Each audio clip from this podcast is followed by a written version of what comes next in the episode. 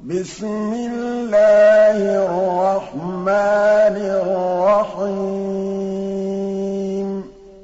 وَالتِّينِ وَالزَّيْتُونِ وَطُورِ سِينِينَ. وَهَٰذَا الْبَلَدِ الْأَمِينِ.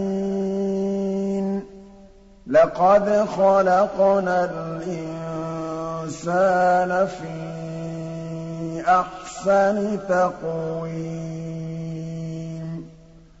ثُمَّ رَدَدْنَاهُ أَسْفَلَ سَافِلِينَ. إِلَّا الَّذِينَ آمَنُوا وَعَمِلُوا الصَّالِحَاتِ فَلَهُمْ أَجْرٌ غَيْرُ مَمْنُونٍ. فَمَا يُكَذِّبُكَ بَعْدُ بِالدِّينِ. أَلَيْسَ اللَّهُ بِأَحْكَمِ الْحَاكِمِينَ؟